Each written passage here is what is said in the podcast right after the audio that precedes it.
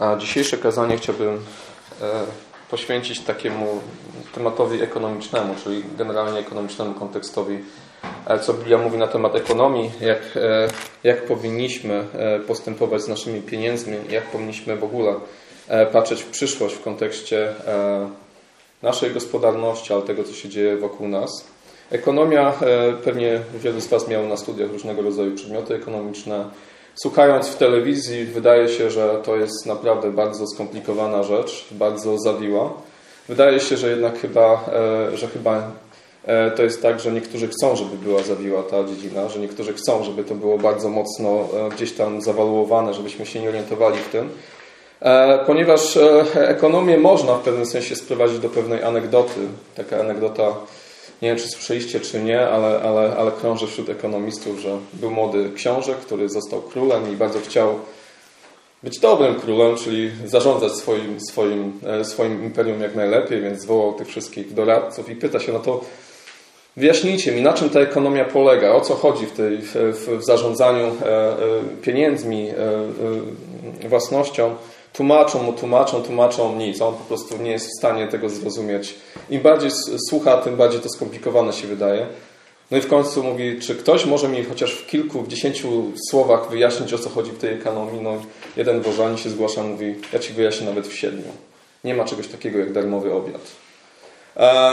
Nie ma czegoś takiego jak darmowy obiad. Oczywiście to jest bardzo uproszczone, to nie jest definicja, można by powiedzieć, ekonomii, ale bardziej chciałem posłużyć się tą anegdotą, by wskazać Wam, że nie jest to aż tak skomplikowane, jak nam to chcą, do czego nas chcą przekonać media czy, czy, czy bankierzy, że to oni są tak naprawdę górą od tego. Dlaczego?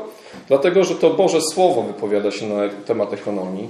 To nie jest tak, że ekonomia jest dziedziną gdzieś tam jakąś autonomiczną, kompletnie oderwaną od rzeczywistości Bożego Świata, Bożego Słowa i ona gdzieś tam sobie żyje w, w, w, zawieszona w próżni. Nie, to jest Boży Świat, suwerenny świat, który On stworzył. On też ustalił pewnego rodzaju zasady, pewnego rodzaju wzorce, schematy, które wiążą się z funkcjonowaniem, funkcjonowaniem również gospodarczym, finansowym, jeżeli chodzi o domostwa, jeżeli chodzi o państwa, jeżeli chodzi o Kościół. Tak więc, tak więc słuchajcie, nie jest to aż tak skomplikowane, jak się wydaje, nawet jeżeli będę mówił dzisiaj o jakichś liczbach, to, to, to one będą raczej, myślę, wydaje się, mam nadzieję, zrozumiałe. Jeśli nie, to będzie moja wina, jeżeli nie są zrozumiałe. Najważniejsza rzecz, słuchajcie, pamiętajmy o tym, że Bóg jest tym, który powołał nas tutaj na ziemi, abyśmy co czynili? Abyśmy czynili tą ziemię Jemu poddaną, tak? poprzez naszą pracę, poprzez nasze, nasze zaangażowanie w poddawanie tej ziemi w posłuszeństwo Jemu, czyli codzienną pracę. Boże przykazanie, będziesz pracował 6 dni, siódmego dnia będziesz odpoczywał, tak? Więc, więc to, jest, to jest wezwanie do tego, żeby budować, budować i swój kapitał, rozwijać się też jako domy, rozwijać swoje, swoje dziedzictwo. To jest, to jest Boża wskazówka, w jaki sposób powinniśmy podbijać ten, ten świat. I Boże Słowo też jest, tak można powiedzieć, też strażnikiem Boże przykazania tego, że to, co wypracujemy, powinno być dla nas zachowane, więc mamy przykazanie nie kradnij, tak, które wyraźnie wskazuje właśnie na, na zaznaczenie, na ograniczenie pewnych, na, na wyznaczenie pewnych granic i wskazuje na to, że właśnie w tej ufności, że Boże Słowo panuje, że my kiedy, kiedy pracujemy, możemy czuć się bezpiecznie, dlatego że, że, że, że Boże prawo obowiązuje i ci, którzy kradną, zostaną osądzeni. W tej ufności też możemy, możemy, możemy jak gdyby budować swój kapitał, budować dziedzictwo na przyszłość. Czemu to jest tak ważne, to budowanie tego dziedzictwa, to, to, to, to powiem w tym kazaniu za chwilę. Ale to, co ewidentnie widać wyraźnie i co jest istotne i ważne, to to, że już reformatorzy i reformatorzy bardzo mocno przykładali do tego wagę. W, w, w, nawet do tego stopnia, że oddzielnie drukowali, była drukowana księga przypowieści, uczyli się na pamięć, czy przedsiębiorcy, czy handlowcy, dlatego, że to był taki wskaźnik właśnie podręcznik, jak prowadzić biznes, jak prowadzić przedsiębiorczość, jak być przedsiębiorczym, jak zarządzać finansami. I to było dość popularne. Dzisiaj wydaje się, że gdzieś tam ta księga przypowieści, jeżeli chodzi o, o zarządzanie, naszymi finansami gdzieś tam, myślę, jest w jakiejś wersji szczątkowej, ale, ale, ale widać wyraźnie, że, że, że to funkcjonowało dobrze. No i też te kraje protestanckie ewidentnie bardziej się rozwijały, można powiedzieć. Więcej też innowacji wniosły niż, niż, niż, niż kraje, które nie były przesiąknięte Bożym Słowem tak mocno. Naszym celem jest tutaj na ziemi panowanie w imieniu Boga, poddawanie sobie tej ziemi pod panowanie, rozwijanie, przemienianie z chwały chwałę.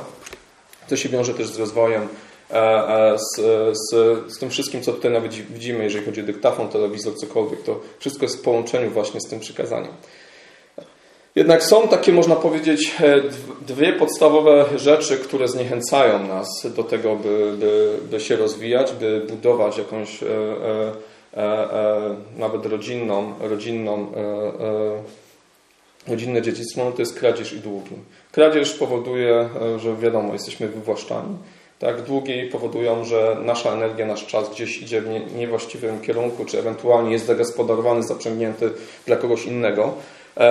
Dzisiaj chciałbym troszeczkę powiedzieć o tym, w jak, w jak dużym stopniu właśnie kradzież może przyczyniać się do tego, że, że jesteśmy wywłaszczani, że e, e, e,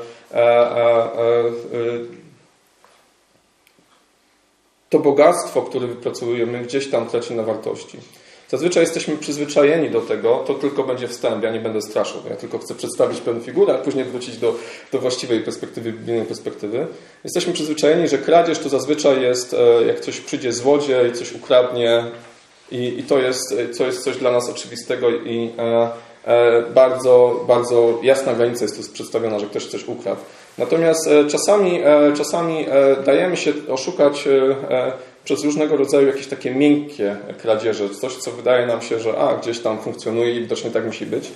Do tego też nas ekonomiści przekonują. Jedną z tych form jest, słuchajcie, na tym chciałbym się skupić, to jest inflacja. Inflacja, inflacja miała różnego rodzaju formy, już, już kiedyś da, dawno temu. E, e, na czym polega inflacja? Na psuciu pieniądza po prostu, na psuciu pieniądza. Czy innymi słowy, jak jeszcze w czasach, kiedy funkcjonowały złote i srebrne monety, do złota dodawano miedź, czyli już nie było w, ty, w, tym, w tej złotej monecie tyle złota, ile powinno być, tak? Czyli ktoś psuł pieniądz, czy tam do, do srebracyny.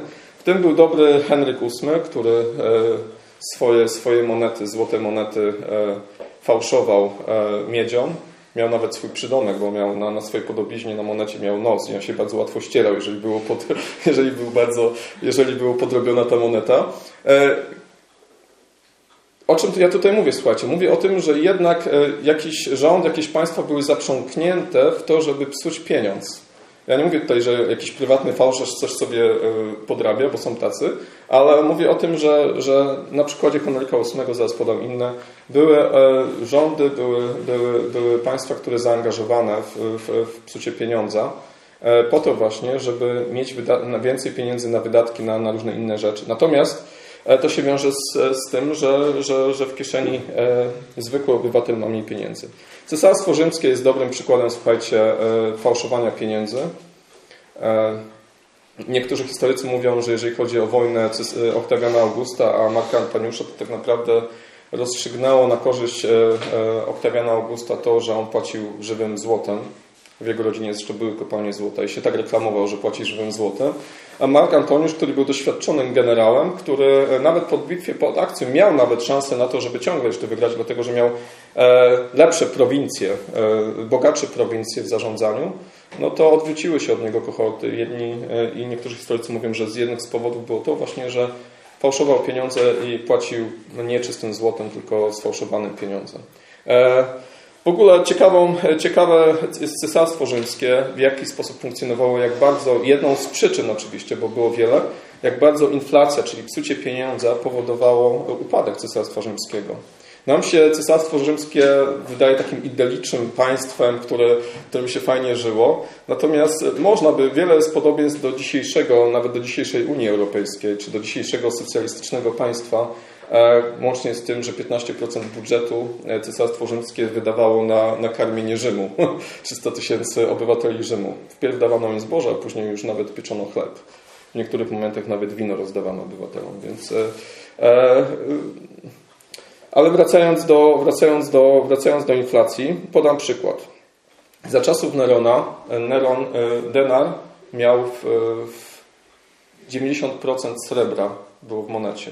III wieku, za czasów Klaudiusza II, tylko 2% srebra było w monecie.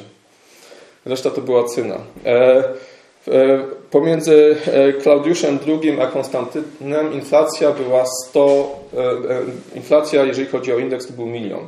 Żeby to zobrazować, to za czasów Klaudiusza, czy nawet wcześniej, miarę zboża można było kupić za 7 drach, za czasów Konstantyna za 120 tysięcy drach, czyli taki po prostu worek trzeba było mieć, żeby, żeby, żeby, kupić, żeby, kupić, to, żeby kupić to zboże. Hmm. To było ewidentnie okradanie ludzi. Ludzie, doszło do takiego momentu, że ludzie stwierdzili, no ile można rozcieńczać wino. W pewnym momencie ktoś stwierdza, że kurka, to już nie jest wino, to już jest woda, tak? Czyli innymi słowy, niektórzy dochodzili nawet do takiego momentu, że mówili, to nie jest pieniądz, ja tym nie będę płacił i zaczynali nawet wymieniać towary między sobą.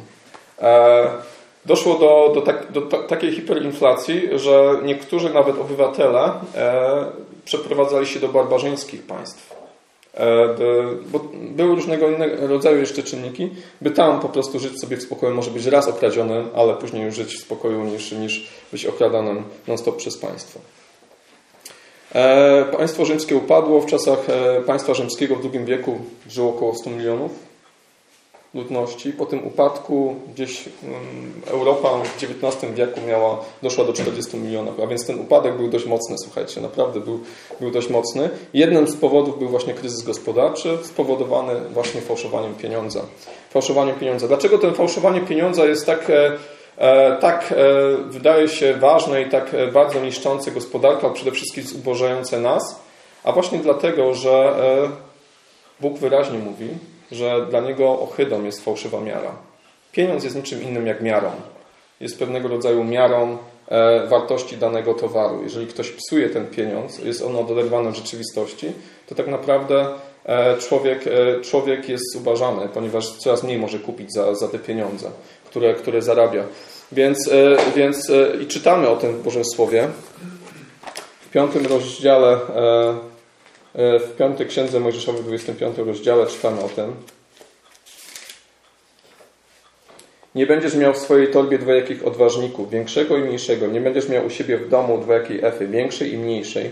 Będziesz miał odważnik o pełnej wadze, rzetelny, będziesz miał efę o pełnej zawartości i rzetelną, abyś długo żył na ziemi, którą daje Ci Pan Bóg Twój. Gdyż obrzydliwością dla Pana Boga Twojego jest każdy, kto tak czyni, każdy, kto popełnia bezprawie. A więc jeżeli ktoś niszczy pieniądz, to, e, to musi się liczyć z tym, że Bóg go osądzi, ponieważ to jest ohydą dla Pana.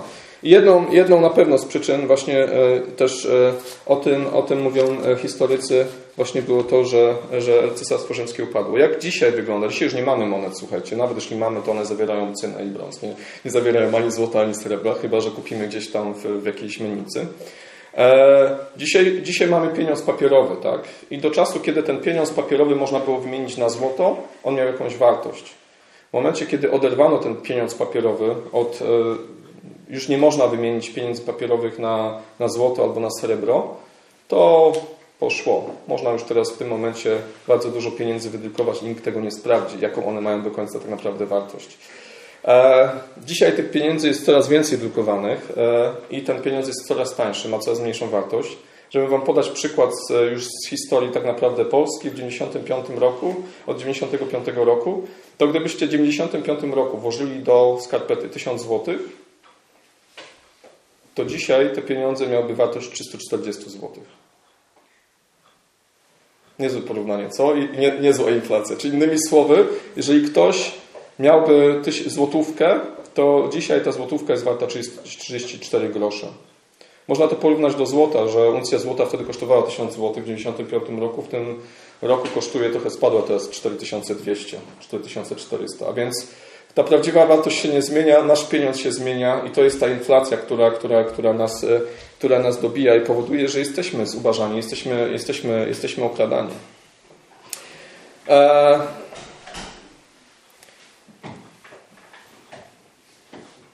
Na rynku, jeżeli chodzi o wartość pieniędzy, w 1996 roku było 140 miliardów złotych pieniędzy. W tym roku mamy 1000 miliardów. Zobaczcie, ile zostało pieniędzy dodrukowanych, albo już elektronicznych pieniędzy, gdzie po prostu dodano zera, tak? Takiej wartości nie pracowaliśmy. Już Stany Zjednoczone są też bardzo, można powiedzieć, e, płodne, jeżeli chodzi o dodrukowywanie pieniędzy. O tym się mówi, ponieważ walczyły z kryzysem. Podaję to jako przykład. Zaraz przejdę do pozytywniejszej, słuchajcie, konkluzji. E, e, od 2008 roku, w 2008 roku było 800 miliardów dolarów, w tej chwili jest 4000 miliardów dolarów. Słuchajcie, to jest 400%, 500%. Gdyby spojrzeć na wykres, jak były drukowane pieniądze, to jest tak od 2008 roku. E, mogę Wam pokazać później. Czy innymi słowy, państwa zaangażowane i banki są zaangażowane w to, żeby drukować pieniądze, które są oderwane od realnej wartości rzeczywistości. I e, ktoś kiedyś powie, sprawdza, tak? Ktoś kiedyś powie w końcu, halo, to nie jest pieniądz, ile można rozcieńczać to wino, tak? I właśnie w kontekście tego, ten, e, ten, ten kryzys, jeżeli ktoś mówi, że kryzys się skończył, to kryzys się nie skończył. Ta banka rośnie, ta spirala rośnie. E, profesor Lubiński powiedział w kontekście kredytów i inflacji, która ma miejsce i teraz w ogóle namnażania kredytów, że to, co się działo w Cesarstwie Rzymskim, to była niewinna zabawa w piaskownicy, w porównaniu do tego, co teraz ma miejsce. Ale to jeszcze to drukowanie pieniędzy nie jest tak groźne, słuchajcie, jak uwolnienie kredytów. Dzisiaj słyszy się naokoło, że możesz wziąć kredyt ile chcesz, za super oprocentowanie w ogóle bez żadnych kosztów, niczego. Natomiast gdyby spojrzeć na to, jak to funkcjonuje, to to jest, e, to jest naprawdę przerażające, słuchajcie. E, podam Wam przykład. Ktoś bierze kredyt 1000, ktoś płaca 1000 zł do banku, tak, na oszczędności. Bank z tego zostawia 3,5%, bo musi odprowadzić 3,5% e, e, opłatę e, w, banku centralnym. Zostaje 965 zł. 965 zł bank pożycza komuś innemu.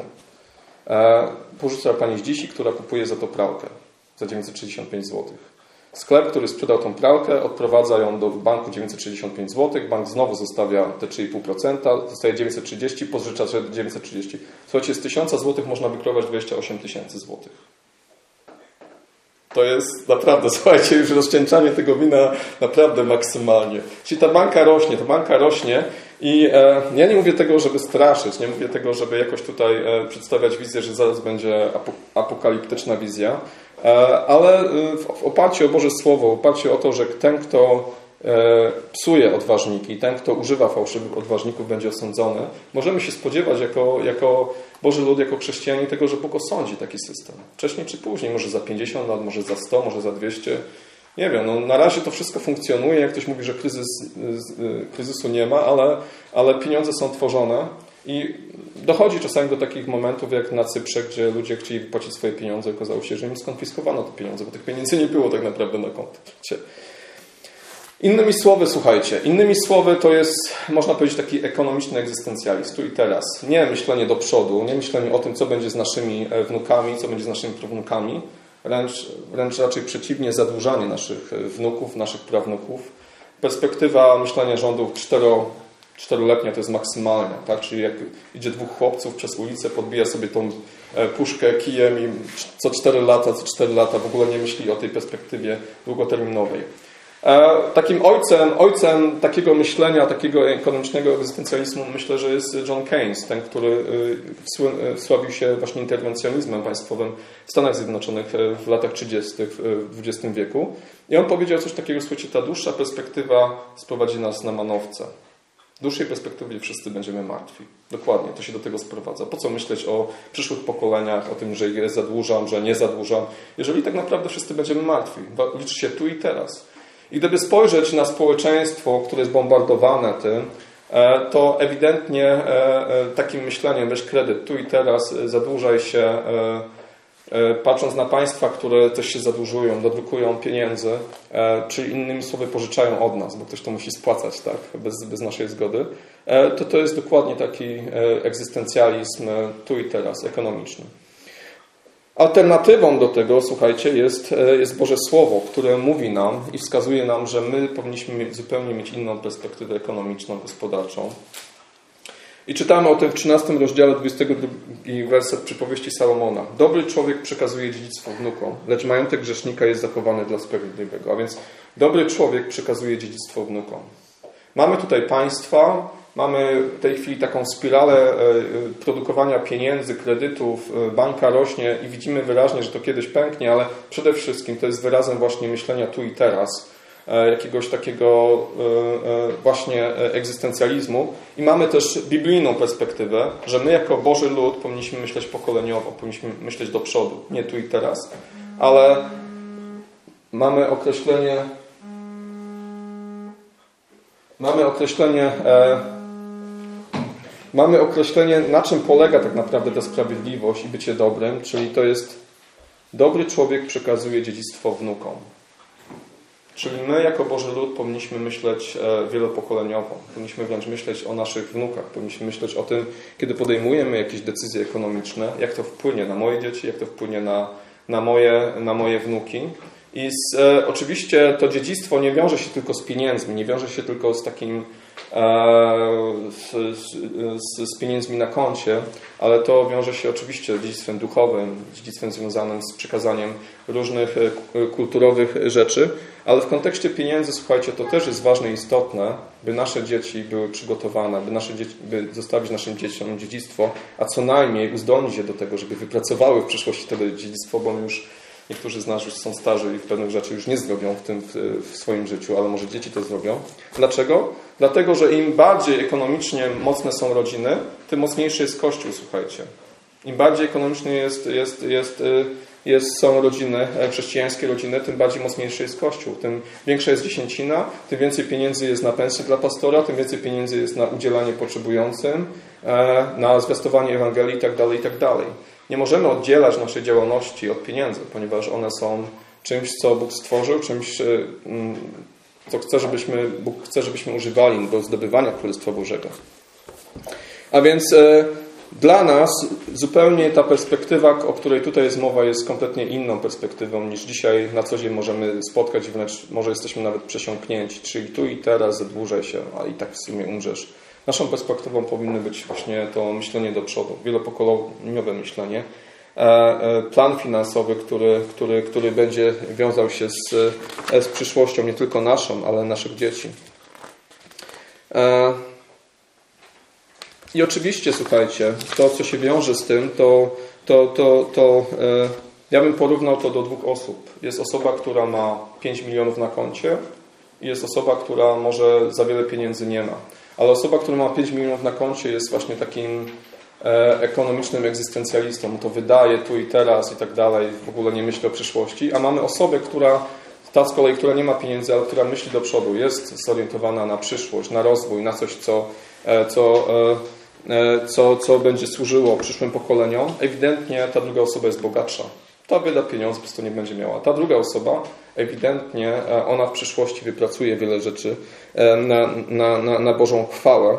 I też niektórzy, niektórzy ekonomiści, niektórzy też ludzie, którzy, którzy badają społeczeństwa, wyraźnie wskazują na to, że szczególnie ta średnia klasa jest tą klasą, która jest orientowana na przyszłość. Na, na, na, I to wyróżnia od, od, od, e, e, tą klasę od, od ludzi, którzy są biedniejsi, którzy myślą tylko o tu i teraz. Czyli innymi słowy, e, ponieważ ten system, który dzisiaj widzimy, jest zbudowany na fałszywych odwożnikach, Bóg je osądzi. Wcześniej czy później. Ja nie jestem prorokiem, nie wiem kiedy, nie, nie chodzi o straszenie. Jaka jest alternatywa?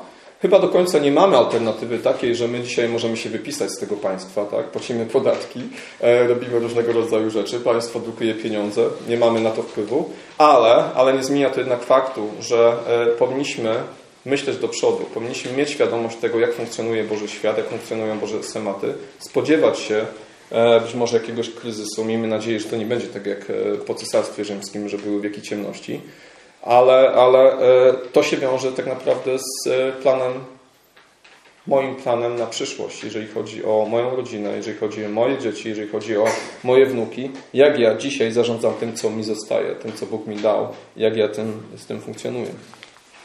Czyli innymi słowy, nie dać się wtłoczyć w ten ekonomiczny egzystencjalizm, ale raczej myśleć o, e, w kontekście przyszłych pokoleń. Zupełnie inaczej wydaje się pieniądze, kiedy myślę o tym, jak to wpłynie na moje wnuki, niż, niż to, że ok, sprawi mi to przyjemność, tak? Aczkolwiek to czasami się może nie wykluczać, absolutnie. Czyli e, mm,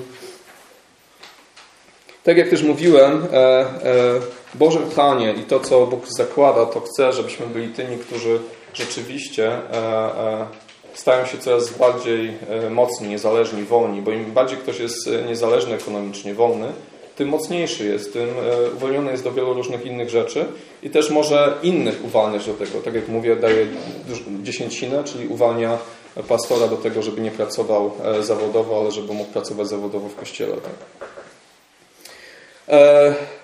E, na czym, na, czym ma być, na czym ma polegać to takie podejście przyszłościowe? O czym powinniśmy pamiętać? Jak funkcjonować? Jak w ogóle inwestować? Dzisiaj, kiedy, kiedy wydaje się, że nawet nie da się, lokata się nie spłaci, jeżeli zapłacę podatek belki, złoto można zainwestować, ale to jest bardziej zamrożenie tej wartości, czyli że nie stracę na tym, a nie że tym obrócę.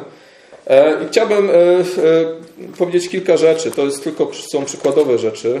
To E, I tutaj e, pójść w kierunku właśnie Księgi Kaznodziei Salomona 11 rozdziału. Pierwsza rzecz to musimy pamiętać o tym, że mrocznych dni jest pełno w naszym życiu. E, czytamy o tym u Salomona. Rozdział dział między siedmiu a nawet ośmiu, bo nie wiesz, jakie nieszczęście może się zdarzyć na ziemi. Gdy człowiek żyje wiele lat, niech się z nich wszystkich raduje, lecz niech pamięta, że dni mrocznych jest sporo.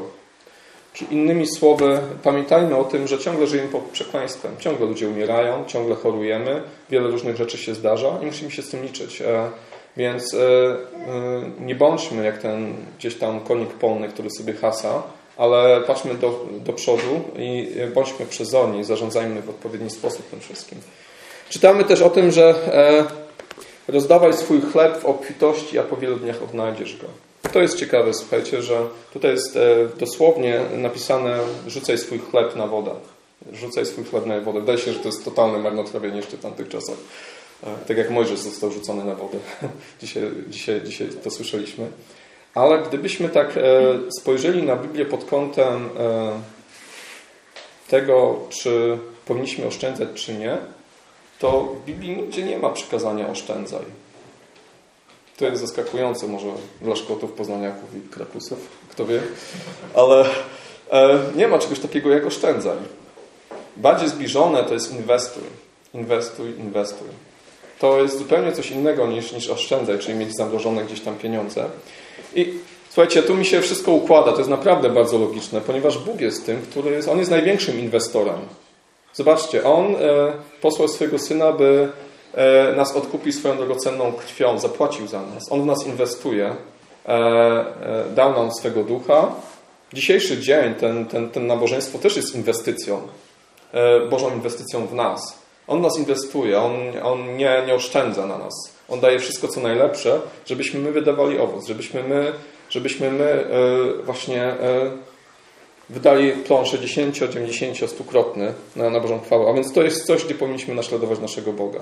Czyli nasze dary, nasze pieniądze, wszystko, co mamy, powinniśmy inwestować. E, mądrze inwestować. Tak? I Chrystus o tym mówi też w swojej przypowieści. Można porównać dwie osoby. Jedna osoba to jest osoba, która e, gdzieś tam na koncie ma dużo pieniędzy, wydaje się, czuje się bezpieczna, a druga osoba inwestuje. Inwestuje w Boże Królestwo. A co to jest Boże Królestwo? Sprawiedliwość, radość i pokój w Duchu Świętym. Tak? Czyli inwestuje w, w relacje e, w, w Kościele, inwestuje w relacje w domu, inwestuje w swoje dzieci, by je uczyć, by je e, e, uczyć drogi pańskiej, oddaje radośnie dziesięcinę, e, wspiera chorych, sieroty, wdowy itd., tak itd. Tak Nadchodzi kryzys i w sumie kto traci? Ta osoba, która inwestowała, nie traci. Ona ma zapisane wiele rzeczy na koncie w niebie, tak?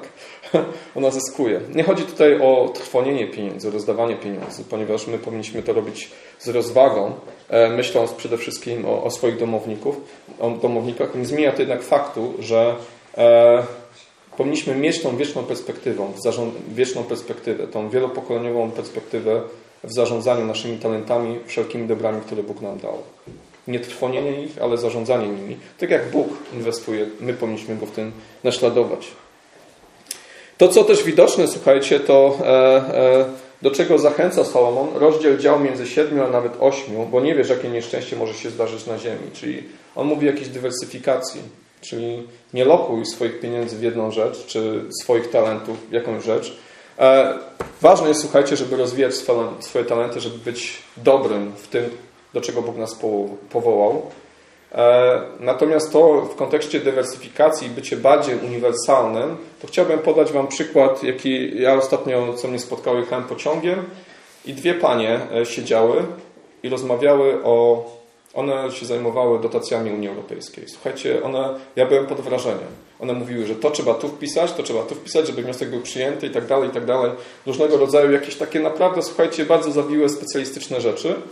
Ja sobie zadałem pytanie, a co będzie, jak się dotacje skończą? Czy te panie ma, są przygotowane na to? Czy te panie mają inny zawód? Czy one, jak się dotacje skończą, jak Unia padnie, co one będą robić w swoim życiu?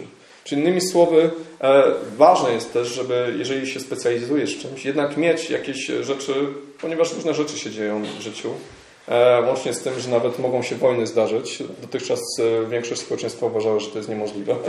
Wydaje się, że jednak, że jednak to, to się zmienia pod wpływem tego, co się dzieje naokoło, naokoło nas. A więc innymi słowy, korzystaj z tego, żeby uczyć się jak najwięcej rzeczy. Czyli jeżeli e, grasz na instrumencie, to jest świetna, świetna, świetny zawód do zdobywania e, e, pieniędzy przez korepetycje i tak dalej. Jeżeli ojciec uczy cię stolarki, nie gać tym, tylko bądź wdzięczny i, i, przyjmuj to, ponieważ to może być w przyszłości coś, co ci pomoże. Jeżeli, jeżeli jesteś osobą, która, która uczy się szyć, też się ciesz i, i, i, miej tą umiejętność. Nie mówię, że masz być superkrawcem, bardziej chodzi o to naprawdę, słuchajcie, żeby jednak e, być przygotowanym na wiele opcji, nie lokować wszystkiego e, e, w coś, co jest bardzo wąską specjalizacją, bo to się może okazać, okazać, okazać, okazać zgubne. Kolejna rzecz, i to słuchajcie, myślę też jest przy Księdze Przypowieści widoczne bardzo mocno, unikaj długów. Biblia nie mówi, że długi są zakazane, raczej mówi, żeby być rozważnym, jeżeli chodzi o długi. E, w tym kontekście, że zadaj sobie pytanie, czy ten Bóg sprzyja życiu i e, e, rozwojowi. Bóg uwielbia rozwój, Bóg uwielbia życie. Dlatego też zabrania na przykład parzyć konie z, z, z osłami, żeby wyszły muły, ponieważ muły są bezpłodne. Bóg jest tym, który chce, abyśmy właśnie się rozwijali, więc jeżeli bierzesz kredyt na jakąś inwestycję, jeżeli bierzesz kredyt na coś, co przyczyni się do rozwoju, do budowania Twojego dziedzictwa, to bądź tylko ostrożny, żeby, żeby jednak się nie przeliczyć. Natomiast jeżeli to jest na jakieś e, e, konsumpcję, coś, co jest tu i teraz i co po prostu wymaga większej cierpliwości, że tego iPhone'a kupisz nie teraz, ale za dwa lata i on tak będzie tańszy, bo już stanie, to może powstrzymaj się, tak? ponieważ to, to jest coś, co angażuje Twój czas, Twoją energię i jest pewnego rodzaju formą niewolnictwa, ponieważ z kimś uzgadniasz, że będziesz dla niego pracować. A więc e, Podsumowując, słuchajcie, e, biblijna perspektywa jest kompletnie inną perspektywą, którą widzimy naokoło, jeżeli chodzi o rozwój ekonomiczny, jeżeli chodzi o zarządzanie pieniędzmi, jeżeli chodzi o finanse. Dzisiaj widzimy naokoło, że tu jest tu i teraz, widzimy e, drukowanie pieniędzy, widzimy fałszowanie odważników, e, właśnie w oparciu o to, że tak naprawdę choćby po nas i potop i tak w końcu umrzemy. Biblijna perspektywa jest zupełnie inna i to powinniśmy wziąć sobie do serca, że my, że dobry człowiek zostawia swoje dziedzictwo wnukom. Czyli e, myśmy wielopokoleniowo. Dzisiaj może nie zrobimy pewnych rzeczy, już po prostu już za późno. E, dzieci może jeszcze to zrobią, a może wnuki jednak, a może prawnuki, kto wie. Tak samo chodzi o to, żeby przygotować dla nich też taką przyszłość. E, nie chodzi o to, żeby zostawić miliony pieniędzy na koncie, bo być może cenniejsze będzie to, że będą miały umiejętności do tego, żeby obracać pieniędzmi i zarobić te pieniądze. E, ale, ale to jest coś, co e, też ważne jest w kontekście budowania Królestwa Bożego. Tak jak mówiłem i powtarzam, słuchajcie, mocno, mocne ekonomicznie rodziny to mocny ekonomiczny Kościół. A mocny ekonomiczny Kościół to wiele możliwości do tego, żeby zatrudnić pastora, do tego, żeby E, wspierać innych potrzebujących i by rozwijać Królestwo Boże. A to jest ta perspektywa, którą Bóg nam daje i również o niej nie powinniśmy o tej finansowej zapominać. E, pamiętaj, inwestuj. Inwestuj e, nie tylko w rzeczy, które są ulotne, których nie zabierzemy do grobu, ale inwestuj w rzeczy, które są wieczne. Właśnie w Królestwo Boże, co, co na wiele sposobów można zdefiniować w zależności od tego, w jakiej jesteś sytuacji. Dlaczego? Dlatego, że Bóg jest inwestorem i On nam pokazał, że On nie oszczędza. On daje e, wszystko, co najlepsze. On inwestuje w mądry sposób oczywiście. E, I zachęca nas do tego, żebyśmy rozwijali nasze talenty, wszystko, co mamy, e, na Bożą chwałę.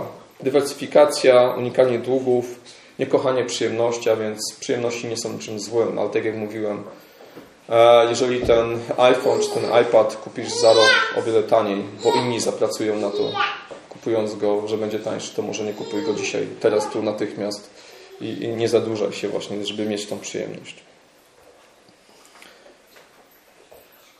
Pomódlmy się.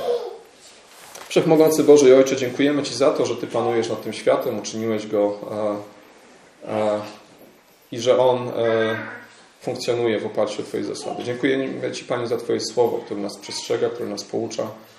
Proszę mój Boże, o to, byś Ty uczył nas e, właśnie myśleć e, według Twoich perspektyw. Naucz nas, Panie, inwestować, nie żałować. Naucz nas, Boże, właśnie budować e, przyszłe pokolenia, by Twój Kościół był coraz mocniejszy pod każdym aspektem. Bardzo Cię to proszę też, Panie Boże, o to, byś Ty uczył nas właśnie we wszystkim, co robimy. Mieć właśnie tą perspektywę, że nie żyjemy dla siebie, ale żyjemy dla innych, dla przyszłych pokoleń, by budować Twoje królestwo by Twoje imię było znane na całej ziemi. Prosimy Cię, Ojcze, o to w imieniu Jezusa Chrystusa. Amen. Das denkt?